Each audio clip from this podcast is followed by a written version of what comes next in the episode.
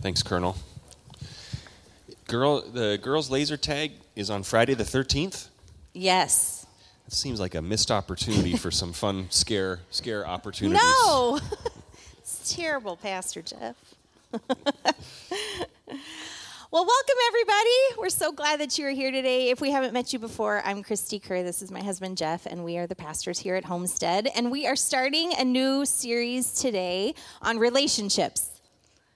I was waiting for a raucous applause. Yes! I was hoping today we would start a series on relationships. Uh, we've been wanting to do this for a while. We've been wanting to kind of take some time and and talk about families, talk about marriages, talk about just the key relationships in our life. As we've been talking to people over the last few months, I think that a lot of people would say um, there's been a lot of strain and stress in a lot of relationships, and it's an area that we're starting to see some of the fractures and and things coming to the surface, and a lot of people are really dealing with this. And so we wanted to take some time and uh, look at scripture Scripture and what God has to say about our relationships. Um, I know for a lot of us, our relationships are the things that can really, really, really be difficult, right? We can face stresses when it comes to work. We can face stresses when it comes to finances. We can even look at the world at large and the big picture things that are going on in the world, and it can feel stressful. But the thing that will break your heart, and the thing that will keep you up at night, and the thing that uh, hurts so deeply is when there is a fracture or something that's not working right in our relationships. Would you agree with me? It's just a whole other level of stress and difficulty. And so I know a lot of people have been walking through seasons of difficulty in their marriage. Maybe they've been walking through something with one of their kids. And so we want to talk about what the Bible says about uh, our relationships. And spoiler alert, it says a lot, right? The Bible is not just a book about how we can know God better, which it is, but it is chock full of how our relationship with God is then walked out in, in our relationships with one another. And so we're going to be talking about that.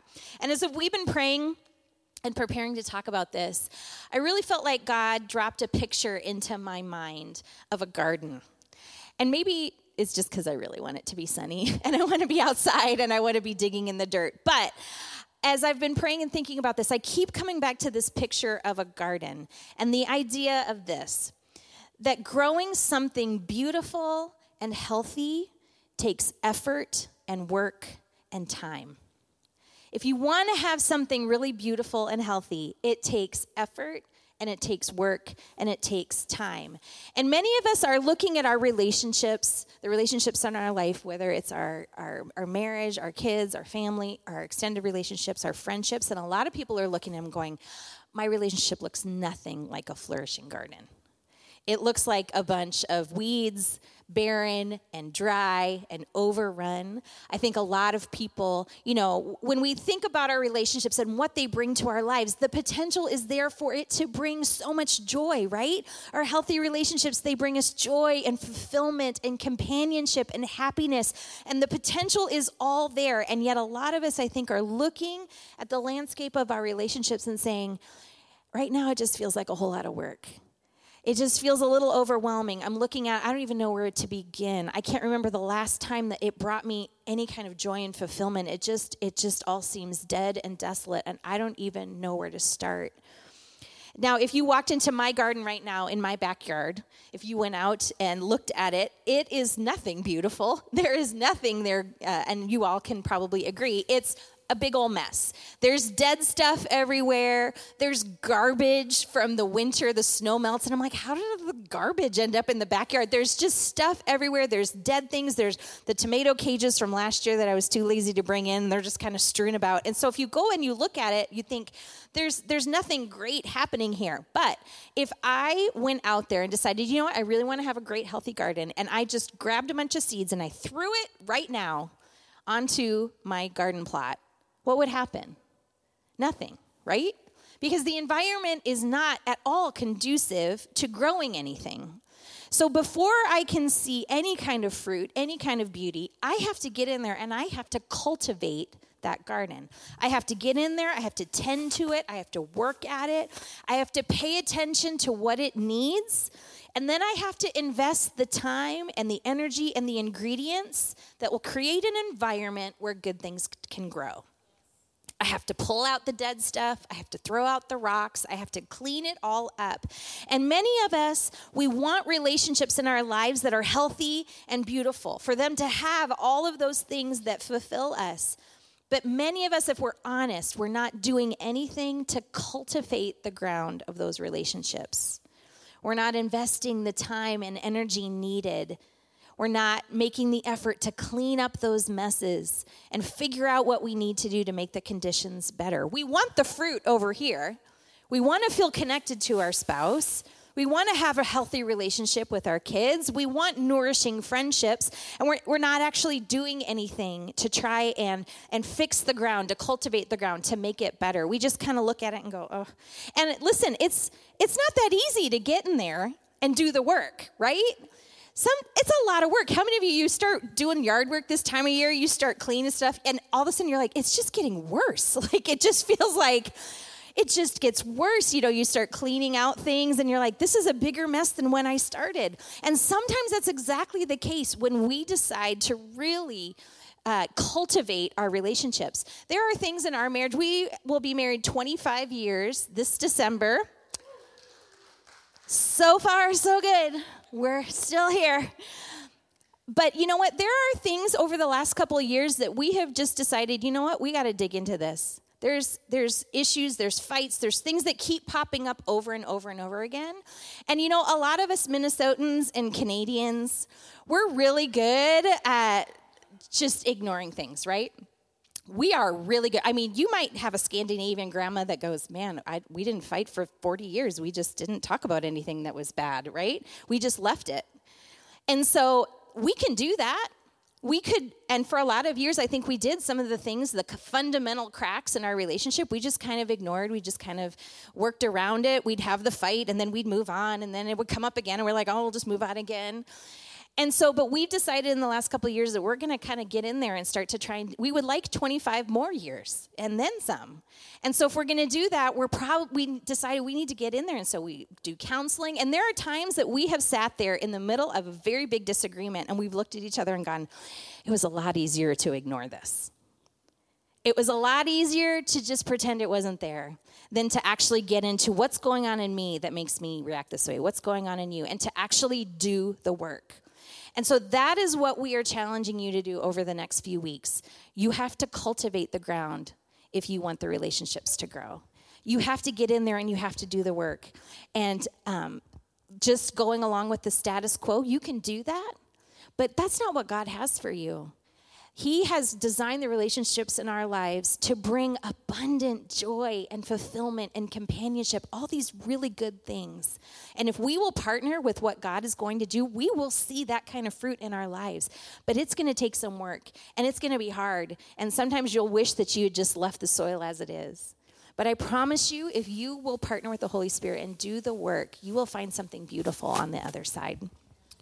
So, over the next few weeks, we're going to dive into talking about a lot of relationships. A lot of it's going to be in the context of marriage, but for the non married people here, I don't want you to check out for four weeks because a lot of the principles are for all relationships. Um, coworkers, family, a lot of times the, the relationship that's strained in your life might be you and one of your kids, or you and a close friend, or a sibling, or something like that. But we want to just dive in because we see how important this is, how foundational relationships are to God, how He designed us. God is relational. God designed us to be relational.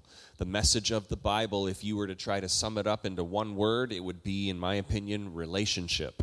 How God desired to have a relationship with mankind. How God designed us to need a relationship with Him, to need a relationship with other people. This is what the Bible is about. So, first of all, it shows that God wants a relationship with us, and that's unique if you look at gods, the, the gods that people worship around the world or through the Old Testament or throughout history, a lot of times it's a statue or an image or something that you would worship with the idea of, well, I'm going to try to get this God to be okay with me so that we get rain on our crops or that we have food or that we're protected from our enemies.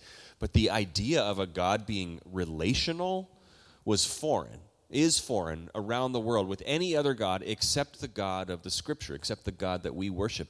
This God is relational. He wants a relationship with us, and He's designed us with a priority to have relationships with others. It's actually how we live out our relationship with God. We see this um, right from the foundation of mankind in the book of Genesis when we read about the creation of man and woman. When God created man, discovered that men it was not good for man to be alone because of relationship because of all the blessings that comes to us from a close relationship it says this in genesis chapter 2 verse 18 this will be up on the screen it is uh, for the lord god said it is not good for man to be alone i will make a helper suitable for him God saw man, God saw Adam in the garden and said, It's not good for man to be alone. Sometimes men, we think, Oh, that sounds pretty nice. Garden all by myself. Must be super quiet. But God saw it and said, It's not good for you to be alone. But I highlighted that word helper for a reason. A lot of times uh, people read that, and the role of, if you read through Scripture, the role of how Scripture and the teachings of Jesus elevated the role of women. When God created man, and then created woman to be a helper, it is by no means, and some people see this as like, well, the woman was created second to come and be a, an assistant to the man or to help the man. You know, the, the, the word helper is from a Hebrew word that's the same word that is used throughout the Old Testament to describe how God helps people. So, for example, in Psalm 33 20, it says, For the Lord, He is our help and He is our shield a crucial help to us. That's the same word that is used there to describe why God created women. Because that close relationship, husband and wife, is designed to be as such a blessing to both people. Marriage relationships and all relationships are good for the people involved. That's how they are designed for both people in marriage in any marriage, in any relationship, there's difference of opinions, and those different views or different strengths or different weaknesses. They are designed to complement one another and for us to grow and to enhance the relationship. This is what relationships are designed to do. Relationships help you grow, relationships help smooth off some of the rough edges, right? So I have grown a ton because of my relationship with Christy. My relationship with Christy has helped me grow in a number of ways. It's helped smooth off some of the rough edges in Christy um, over the years. No, just kidding. You should have seen her before I met her.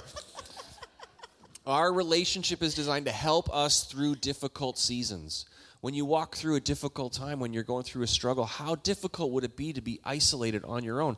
But in a healthy marriage relationship or a healthy friendship or family relationship, that is designed to be such a blessing and to benefit everyone involved. There's a problem over the last couple of years that I have witnessed in all of the problems we've seen in our world over the last couple of years.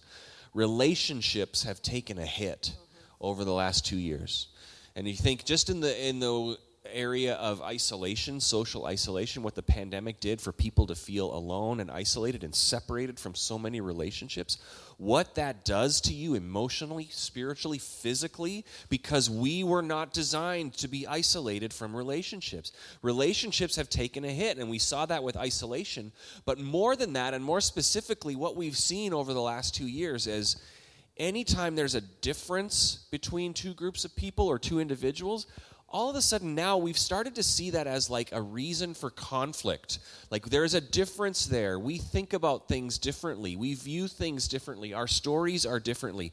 Maybe we vote differently or we have different views about all these polarizing things. And over the last two years, what I've seen and what we've seen around the world is these differences were not reasons for us to say there's diversity in thought and your viewpoint is valuable. It's seen as you are different in your thoughts and views, and therefore we must argue until you see it the way I see it. Differences are seen as a source of conflict now in a way that's much more elevated than I believe it has been in a long time when it comes to marriage, our, our differences are actually a really important part of what makes our relationships work. So, a couple of years ago, um, I was listening to a podcast, and it was right in the middle of the pandemic, and it was by uh, doctors John and Julie Gottman. They run the Gottman Institute of Marriage, and they were uh, they've done tons of research, gathered lots of data about relationships. They were just very insightful about a whole lot of things. And one of the things that they talked about was with all the data they've gathered, they still can't predict what will make two people fall in love, what will make two people drawn to each other, what will attract them to each other. They can't predict like, oh, that and that will go together and make it work. And you all are like, yes, I know those people. Like whoever would have thought. I think people thought that about us. We've come a long way we were very different when we met. Jeff was a ski bum from Calgary who had like flock of seagulls and a long flannel and holes in his clothes and a really gross car and i carried a briefcase and wore a suit to class. That's where we started. So we've come a long way in our differences. I mean this is progress. But anyway one of the things that the gottmans said that they could say with certainty is that we are not drawn to people that are similar to us. We do not select a partner or a mate or a friend because they are like us. It's actually their differences that are attractive to you. The things about them that are like, that's not like me. That actually draws us to one another. So when we think about that, that we we are attracted to somebody in our lives, our partner, because of their differences. And then what happens when we get married? Suddenly those differences become the thing that we just really want to change because we want them to be like us. And as they were talking about the podcast, they were actually talking about the stress of the last few years and how when uh, we are attracted to differences in our partner, but in times of stress, what brings us comfort is people that think like us that is part of why everybody has become so like, I need you to think like me because everything feels really out of control. And so I need you to think like me, to think, uh, observe things like me, to want things like me. And so what used to be great now feels scary. For instance, in our relationship, one of us is an underreactor, and one of us is not. One of us, my kid is like, What? I don't know one of us, when things happen, and uh, from the moment we got married to when we started being parents and we are trying to decide what to do about things, one of us would just be like, eh, I'm sure it's fine, it'll all work out. And one of us reacted completely appropriately at right, even keeled, not at all above what was called for at any point, right? So those things can sometimes feel frustrating. And I noticed that when the pandemic started and everything was really scary and nobody really knew what was going on and everything was super heightened, I was like, we need to do something. And I remember Jeff being like, yeah, it'll all get figured out. And I'm like, the global pandemic get figured out. And I remember as it went on, I was so frustrated. And I remember getting angry and irritated. And there was a lot of conflict between the two of us. And I remember thinking, like, why am I feeling so angry about the way he's reacting to this? And when I heard this podcast, it really opened my eyes. It was because I was scared.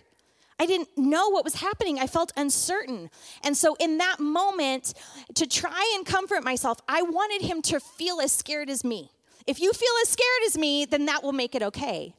And once I realized that, I thought, well, what a silly thing.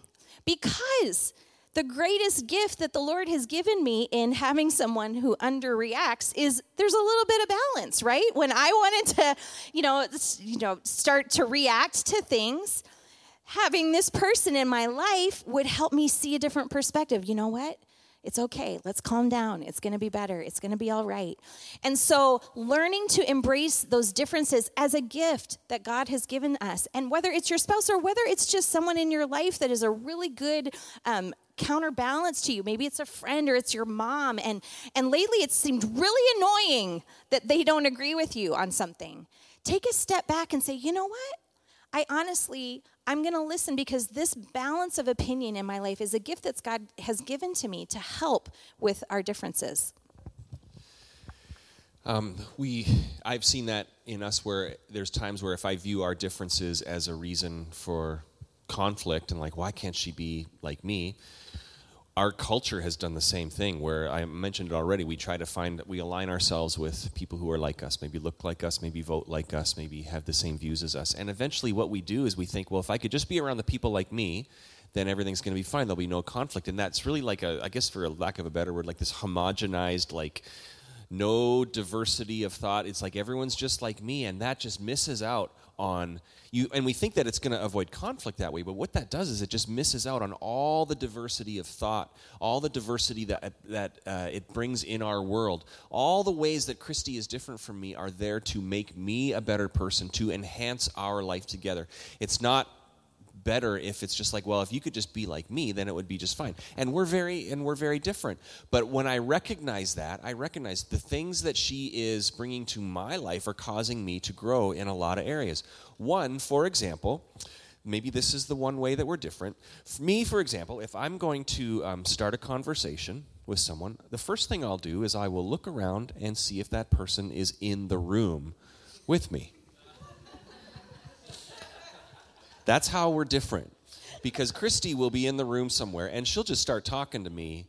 And it does not matter if I'm in the basement, in the garage. She just she puts the words out there and eventually they will get there. So I have what, a lot to say. So what's happening to me is because we're different, I'm developing superhuman hearing abilities.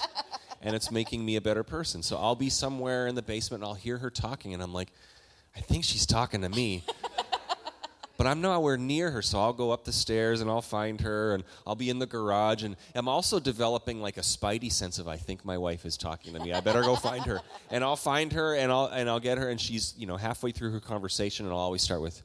Sorry, I missed all of that. Could you repeat it? And I, I always start with sorry because that's the right way to do it.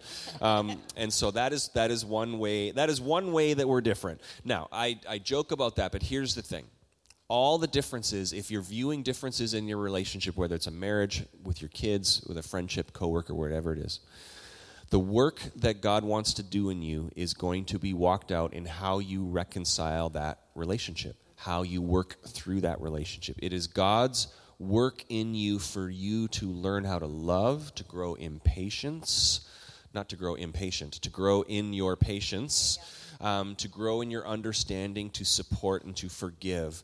Um, it is married people. It is God's work in you to learn how to love your spouse better. Now, I say that. It could be that God's work in you is to, for you to not be a people pleaser or for you to not be um, all, you know, prideful or for you to set appropriate boundaries or for you to learn how to more healthily communicate with one another. But all of these things that it's going to take for you to reconcile a relationship are the, is the work that God wants to do in you. It's not going to be, you're not going to grow in your patience by just sitting in a room praying and reading your Bible. God is going to say, well, that's fine, but you're going to grow in your patience. You're going to grow in your love by how you work on these relationships. Spouses, God's work in you is to learn how to love one another, to not be so defensive or prideful, or to not, whatever it is. God wants to do that work through you. The friction that is caused in doing that, it causes you to be like, oh, like she said, it's like, oh, it's just easier if I just leave it alone. But the friction that's there is going to cause you to die to yourself. It's going to cause you to get to dive into these difficult conversations. Now, what we're going to talk about later on in this series, it, it takes both people to do it right? It takes both people to do it, to be willing to navigate through this difficult relationship. But you have to recognize differences is what makes you better as a team and as an individual. As a family, we are way better when Christy and I operate in our differences as well as our similarities. We're better parents when we embrace our different viewpoints and perspectives. As a church, both of us leading a church together. There are times it is super difficult and complicated for husband and wife to pastor a church together.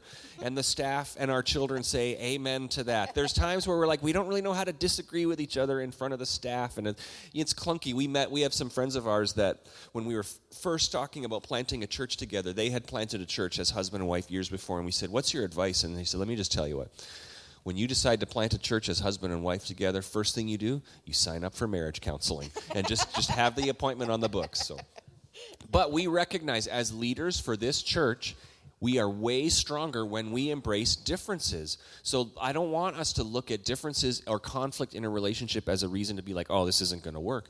You navigate through it. There is a there is a work that God wants to do in you through navigating through that conflict. So I think with differences, I have found in myself a really easy way to identify whether or not I am seeing the differences in other people as something positive or something negative, and it is criticism. Criticism is your is your red flag as to whether or not you are appreciating the differences of the of your spouse or your kids or the people in your life or whether or not you are um, appreciating them or whether you are not appreciating them. Sorry it's three services. I'm losing all my words right? Criticism can creep in whether it's coming out of your mouth or whether it's just going through your head right? For instance it could be just a small thing. It could be like like jeff kerr. He eats an apple every day and he takes the sticker off and he puts it right on the side of the sink. And i think does he not know where the garbage can is is he saving these stickers for later is there a reason right and so it just could be a thing anybody else's spouse i just need to know anybody else? done the garbage can is right there Anyway. It's not true. I don't eat an apple every day. Keeps the doctor away. Okay. Anyway, I will find it could be a small thing like that that is not a big deal. But suddenly, all of the sudden, what's going on in my head is like, that is so inconsiderate. He is not thinking at all about the fact that I have to come and take that sticker off and put it in the garbage can. You know what? He's inconsiderate all the time. He doesn't think about anything. He doesn't ever do anything around here. I have to do everything. Why is he like that? Why did I marry him? Can anybody relate to that spiral in your head? And I have learned that before long, that can become and everything can then feed into that. And so, if in your mind that spiral has started of criticism, of we're looking at everything and you're just like, why are you doing that? Why are you saying that? Why do you think that? When I really am honest with it about myself, a lot of those critical thoughts, and whether they come out in words or not, it really has to do with pride, right? Because it's me thinking, what's wrong with you that you don't think the way I think? What's wrong with you that you don't want to do things the way I do, that you don't see things the way I do? I'm obviously thinking that I'm right. And the Lord is very clear all throughout Scripture that we are to squash every form of pride. It is a relationship killer. And so, if you, I just want to encourage you this week, if you find yourself critical in your mind about your spouse, I have to sometimes just walk myself back and go, okay, hold on. Let's just talk about this. It's a sticker on the sink. Who do you know Jeff Kerr to be? He shows up, he's a good man, he loves us, you know, and instead of focusing on those critical thoughts, I have to stop back and, and pull it back in and say, wait a minute, I know he might be different. It doesn't bother him if there's a, sticker on the sink. But that's okay. It doesn't make it, it, him a bad person. So I want you to just be mindful of criticism, whether it's in your mind, and be incredibly mindful if it's starting to come out of your mouth. Especially, I'm going to just throw this in there if it has to do with your kids. Because some of you have kids that you do not get at all. And you're like, I don't know what you're thinking. I don't know what you're doing. I don't know what's going on inside of you. And if you're not careful, you can just start to, to let those things come out, and pretty soon it will undermine the security of your relationship. Instead, pull it back and be like, hey, they think really differently from me. But that doesn't necessarily mean that I'm right and they're wrong. But be very mindful of criticism.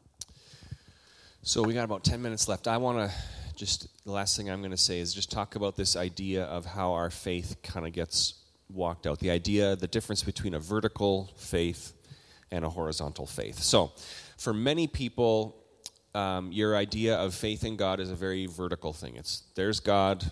Um, I'm going to try not to sin. God, are you okay with this? Did I sin? Am I messing up too much? Uh, God, I need you to be close to me. I need to feel your presence. Um, it's very vertical. God, I want to love you. It's that's that's your faith. That's what faith is. And this is a very um, a lot of people are vertical only. That's what faith in God means. It's just my relationship. Are you happy with me? Am I sinning? And this is a very kind of Old Testament model. If you read through the Old Testament, this was how God, you know, God had his people and it was like you focus on me. There was, you know, the very first commandment of the 10 commandments is I'm the Lord your God. You shall have no other gods before me. And if you if you talk to a good Jewish believer uh, who is who would summarize the Old Testament, it was the Old Testament is love the Lord your God with all your heart, with all your soul, with all your mind and strength. Vertical faith, relationship with God. Um, that is the way it was designed. Now, Jesus changed all that.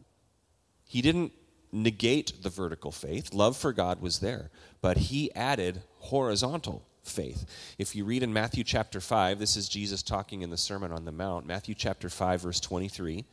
He's talking about people bringing their sacrifice to the temple, and he says this.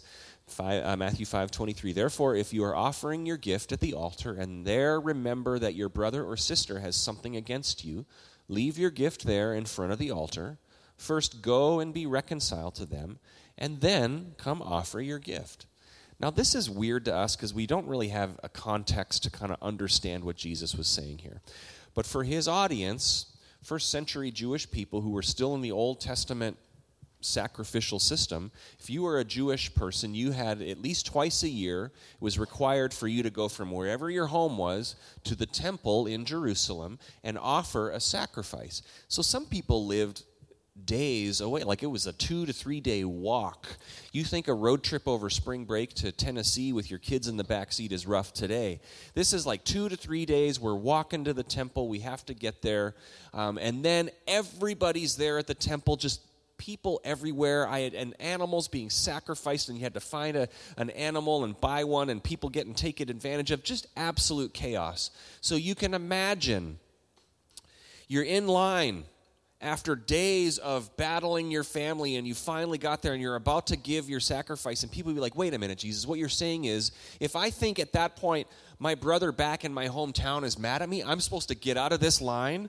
and go back home and then do it all again. If you've stood in line for a ride at Epcot for four hours, the last thing you're going to do if your kid says, I got to go to the bathroom, is get out of that line. You're like, sorry, kid, we're invested now. We're staying here, right?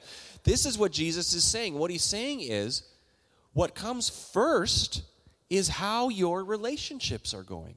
A horizontal faith comes first. Now, it's not forgetting about the sacrifice. Come back and, and offer a sacrifice to God but make sure your relationships are right. This is how you are walking out your faith. This is how you're walking out your faith. Earlier on in the Sermon on the Mount, Jesus starts with this thought. He's telling the people, You're the light of the world and the salt of the earth. In other words, you are God's people. You are the religious people. So your faith in your relationships should impact other people.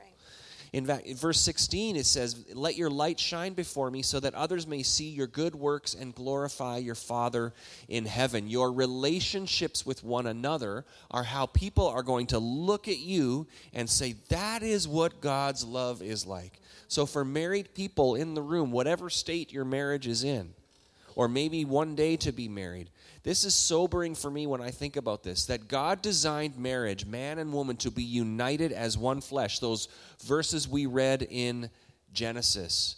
They, man would leave his father and mother, unite with his wife, become one flesh. That union between husband and wife is to be an example for the world of what God's love is like for his people and his people's love is like for their God. That's what marriage is about. So there's times where if there's conflict or I'm just being a dummy in marriage or leaving apple stickers on the sink, the reason I leave it there is because they disappear. I go back the next day and it's gone. And so I just think that's where the stickers. I'm an enabler. when I view our marriage in a healthy way, realizing this is to be an example of God's love for the world, right. That just puts everything in perspective. This is how, when Jesus introduced this idea of a horizontal faith, it's that your faith in God will be demonstrated and worked out, and the work of God that wants to do in you to make you more Christ like and bring about the fruit of the Spirit in your life, all of that's going to be done through your relationships, not just with your spouse, not just with your kids, but every relationship that you have. Matthew 22, verse 35 through 40. This is when a, a, Jewish ruler came up to Jesus and he wanted to trap Jesus. And so he asked the question, What's the greatest commandment? And again, the Old Testament view was Old Testament, love the Lord your God, the one that every Jewish person would know. And so it says this in Matthew 22, verse 35. One of them, an expert in the law, tested him, Jesus, with this question Teacher, what is the greatest commandment in the law? And Jesus replied, like everybody knew he should. Love the Lord your God with all your heart and with all your soul and with all your mind. And this is the first and greatest commandment. And everyone would have said, Oh, he got it. That's right. Everyone knows the answer. And then Jesus kept going. And the second, he said, and everyone would have been like, No, no, no, no, no. There is no second, right? You're, no, you can't add a commandment here. And he says, and the second is like it. And Jesus isn't saying second place.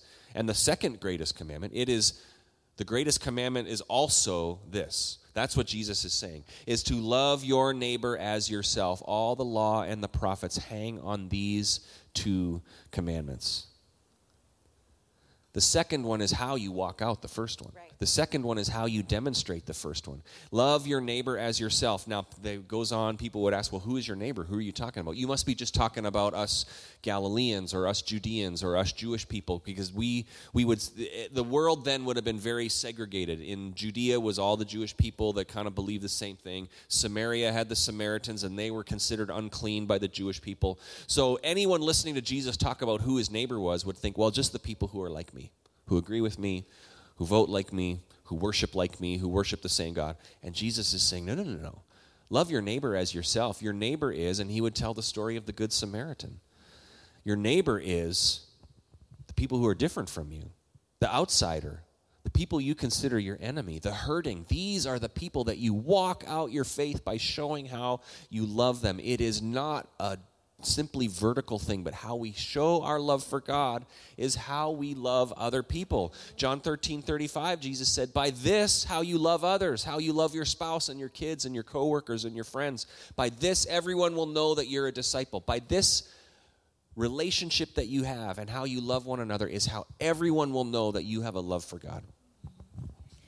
So, as we wrap up today, I wanted to just um, read a scripture that I've been praying over everybody over the last week. Because I know that as we talk about having healthy relationships, that this is really hard sometimes. This is really difficult. And I know a lot of you, maybe you are in a season where you feel like, man, this relationship in my life feels like a barren wasteland. It doesn't feel like there's anything good. And I've been praying uh, Ezekiel chapter 36 over the families in our church over the last week because I believe that this is a promise for some of you. I believe this is a promise for some of you that have been really disheartened and discouraged because you feel like it's been a long time since I've been able to enjoy the benefits of a beautiful garden. It feels like a long time since there's been happiness and joy and fruit and all the good things. And I'm looking at it and it just feels like a lot of work and desolate. And I don't even know if it can get fixed. And I really believe that this is a word for somebody in here today that God is promising you that He is going to replant and He is going to restore and He is going to help you cultivate the ground to bring something really beautiful out of something that feels super desolate and broken. And Ezekiel chapter 6, this is a portion of scripture when after the Jewish people, they had been carried away into exile and slavery, and their homes had been left, and everything was desolate, and nobody had lived, lived in the city, and everything was overrun and overgrown. God was giving them a promise that He was going to bring them back. And not only were they going to come back, but He is telling them that the greater work that He was going to restore the beauty of it was going to be done. And here's what it says Ezekiel 36 33.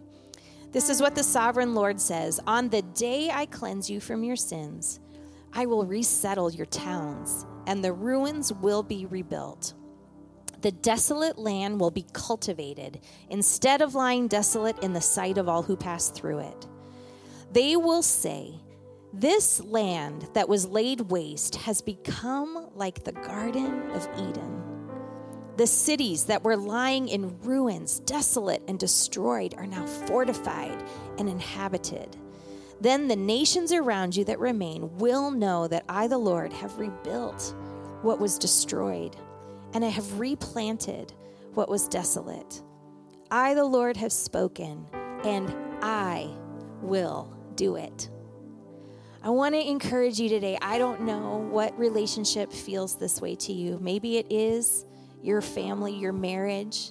Maybe it is a fractured relationship with some a parent or a sibling. Maybe it is something with your kids and you have just been feeling like it's just desolate and you don't even know where to begin. I believe the Lord is saying to you today, I'm going to replant. It's going to be okay. I know you can't envision it, but this is what I do. This is what I do. I specialize in coming in and making something beautiful out of something broken. But we cannot be passive in this. How God does this work is that He speaks to us and He shows us the things that we need to do to cultivate the ground. And so I am challenging you this week to have your eyes and your ears and your heart open because we don't have to do this work alone. God has promised to tell us, to show us, right? I go out to my garden and I look and I think, where do I start? Well, some some knowledge I have, some things I have to look up, some things I ask for advice. God will show you the things that you need to do. You need to listen and obey right? There are times that we are in the middle of a big conflict, and I'll go in the bathroom and I'll look in the mirror and I'm like, I know exactly what I should do. I should say I'm sorry. I should say I was wrong. I should I should give in on that thing. And yet I have to literally like, KK, you got to do this. You got it. You know the right thing, right? A lot of times the Holy Spirit will drop something into our, our hearts. We know we need to do something different. We know something in our behavior is destroying the garden. We know that we keep habitually doing things that are hurting our family, and yet we just kind of keep ignoring it. And I am praying that this week, God will shine a light on something in your life. Maybe it is that you need to call a counselor. Maybe it is that you need to start the work in your own life. Maybe it is that you need to apologize. Maybe it is you just need to invest some time. You've kind of just been ignoring the relationships in your life. Whatever it is, I know that the Holy Spirit will drop that into your heart and show you what the right thing is. Your job is to then do it. So, as we pray, I'm just asking that God will just begin this work, that He'll begin to show you how to cultivate the relationships in your life so that something really beautiful can grow out of it. So, let's bow our heads and pray as we wrap up today. Lord, I thank you so much that you are the perfect gardener.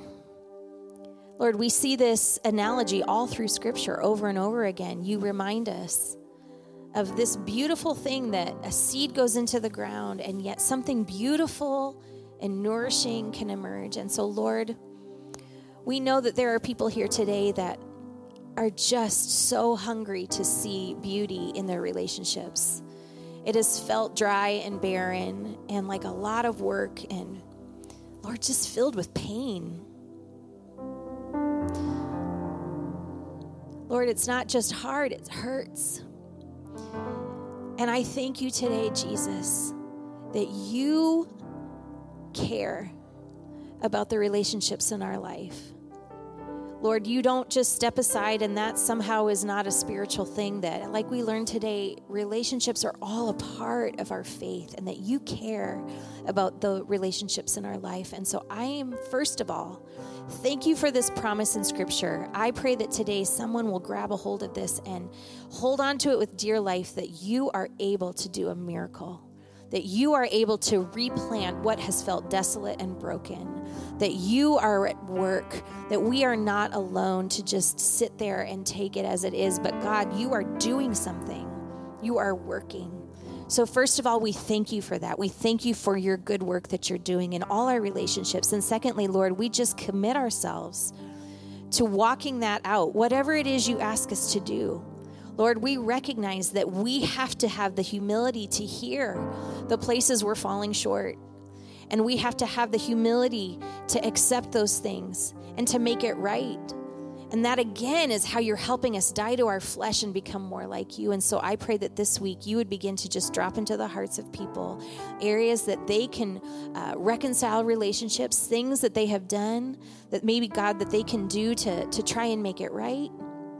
In all of these things, Lord, I thank you that you have a beautiful, abundant life for us. And that includes beautiful and abundant relationships. So we ask you to just teach us this week. Lord, show us the right way to go. And we thank you for all these things in Jesus' name. Amen. Thanks for being here today. If you want specific prayer, we'll be up front. We'll be happy to pray with you. Otherwise, have a great week, and we'll see you next week.